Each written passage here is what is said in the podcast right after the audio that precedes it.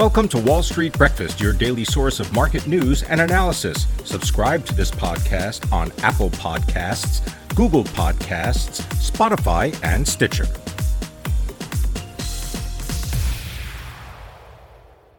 Good morning. Today is Friday, October 8th. I'm Pim Fox. Our top stories include all eyes on the jobs report, crypto continues to climb, and New York real estate struggles without office workers. Those stories and more, but first, let's get you caught up on markets. U.S. stock futures are flat ahead of the September payroll report that's set to be released at 8:30 Eastern. Dow, S&P 500, and NASDAQ 100 futures are all unchanged, while the yield on the 10-year Treasury note climbed above 1.6% for the first time since June. Oil prices are higher, with Brent crude rising about 1% to over $82 a barrel. The U.S. Energy Department rebuffed claims that it was planning to release strategic reserves of oil to counter the rise in energy prices. In Europe, the Stocks Europe 600 declined 0.2%, while energy stocks gained on the back of the rise in crude prices. Italy's Eni added close to 2%, and Equinor climbed 3.5%. China's markets reopened after the Golden Week holiday, with the Shanghai Composite Index advancing 0.5%. Hong Kong's Hang Seng Index added 0.3%, while Japan's Nikkei 225 climbed more than 1%. Gold futures are trading higher at $1,763 an ounce. Bitcoin is gaining 2% and trades over $55,000. Now, our top stories. Economists are forecasting that the U.S. added 500,000 jobs last month, and they see the unemployment rate as moving lower to 5.1%. Those estimates are a preview of what to expect when the government releases September's non-farm payroll and the household employment reports at 8:30 Eastern. Hourly earnings are also expected to have increased. Employers remain eager to hire, with nearly 11 million unfilled jobs at the end of July. That's the highest on record and exceeds the number of unemployed workers seeking jobs.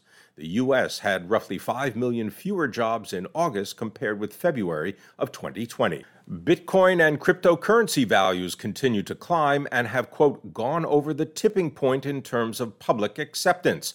Those are the words of Michael Novogratz. He is the founder and chief executive of Galaxy Digital. He was speaking on CNBC Thursday as he promoted his company's venture with Invesco to create crypto exchange-traded funds.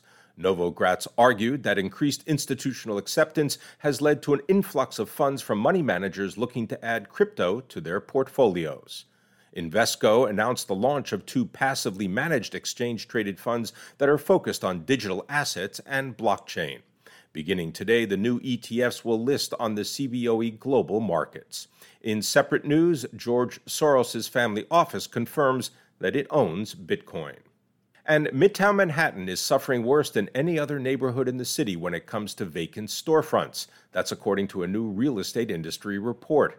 Nearly 30% of storefronts in New York's prime business district are empty. A, quote, devastating lack of office workers means there's not enough customers to keep retailers up and running. That's according to the Real Estate Board of New York. Only about 25 to 30% of the normal number of workers are coming into the office, meaning about 60,000 people on the streets compared to 180,000 office workers in the area before the pandemic lockdowns.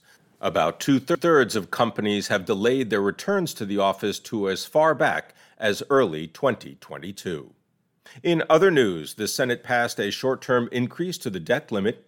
Federal Reserve Governor Lyle Brainard detailed how the central bank is preparing to beef up its assessment of growing threats from climate-related events, including natural disasters and wildfires. A global agreement to set a minimum 15% corporate tax rate cleared its last major hurdle Thursday after Ireland, a low-tax country that is the European headquarters for some of the largest U.S. tech companies, said it would join the overhaul effort. The new rate will affect over 1,500 companies in Ireland, employing 500,000 people. They include tech giants such as Apple, Google, Amazon, and Facebook. It may end up costing the country about €2 billion in lost revenues. The last remaining holdout for the deal in the EU is Hungary. President Biden and Treasury Secretary Janet Yellen are also on board, though they face the challenge of getting the agreement through Congress. Tesla is moving its headquarters to Texas. Elon Musk announced the move from Tesla's Austin area factory, which the company began building last year and where it held its annual shareholder meeting Thursday. Musk's brother Kimbal will continue serving as a Tesla director, despite shareholder services firm ISS recommending investors vote against his re-election to the board. Musk also said that Tesla is ready to buy as many batteries as producers can make. Turkey is looking to buy 40 Lockheed Martin-made F-16 fighter jets and 80 modernization kits for its existing fighters, as the NATO member looks to modernize its air force after the purchase of F-35 jets fell through.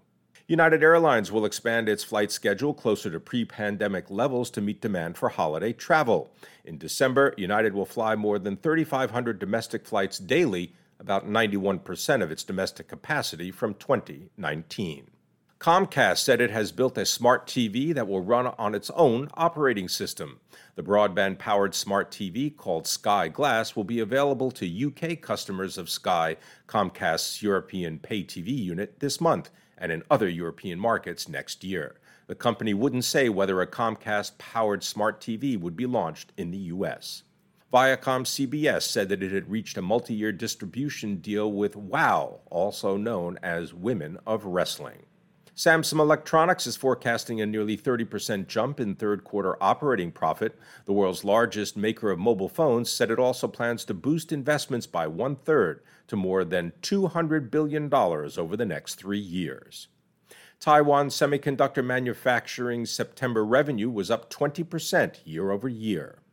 And Chubb shares are lower by about 3% in pre-market trading after the Swiss-based insurer agreed to buy some of Cigna's Asia-Pacific operations. IBM has mandated that its employees be fully vaccinated or face unpaid suspension. Pfizer is asking the FDA to authorize COVID vaccines for children ages 5 to 11. Moderna said it plans to spend up to $500 million to build a new manufacturing plant in Africa to supply doses of its COVID-19 vaccine and potential additional vaccines to the continent that has grappled with a shortage. San Francisco plans to lift indoor face mask requirements in limited settings. Conagra is set to raise prices to offset inflation effects. And Saudi Arabia's sovereign wealth fund struck a deal to acquire Newcastle United in the English Premier League. And with no time to die, the new James Bond movie and the 25th picture in the Bond series premiering this month in the United States, a champagne producer is celebrating its connection with a special release. Bollinger is releasing its special Cuvée 007 limited edition. The suggested price is $79 a bottle. At 7 a.m., equity futures are basically flat. Crude prices are higher by 1%. Gold is unchanged at $1,759 an ounce. Bitcoin is higher by nearly 3% at over $55,000, and the 10-year Treasury yield stands at 1.56%. On the calendar today at 8:30 Eastern, the Bureau of Labor Statistics will release the September non-farm payrolls report, while at 10 a.m. Eastern, the Census Bureau is scheduled to release the preliminary wholesale inventory report for August. Thanks for downloading this episode of Wall Street Breakfast. If you have comments, criticism, or suggestions to make the program more relevant, please do so below. Your feedback is greatly appreciated. Have a great weekend. That concludes today's Wall Street Breakfast. Thank you for listening. For the best news and analysis on the web, go to seekingalpha.com. To subscribe to this podcast, go to Apple Podcasts, Google Podcasts, Spotify, and Stitcher. You can sign up for our other podcasts, Alpha Trader and the Cannabis Investing Podcast, on those platforms as well.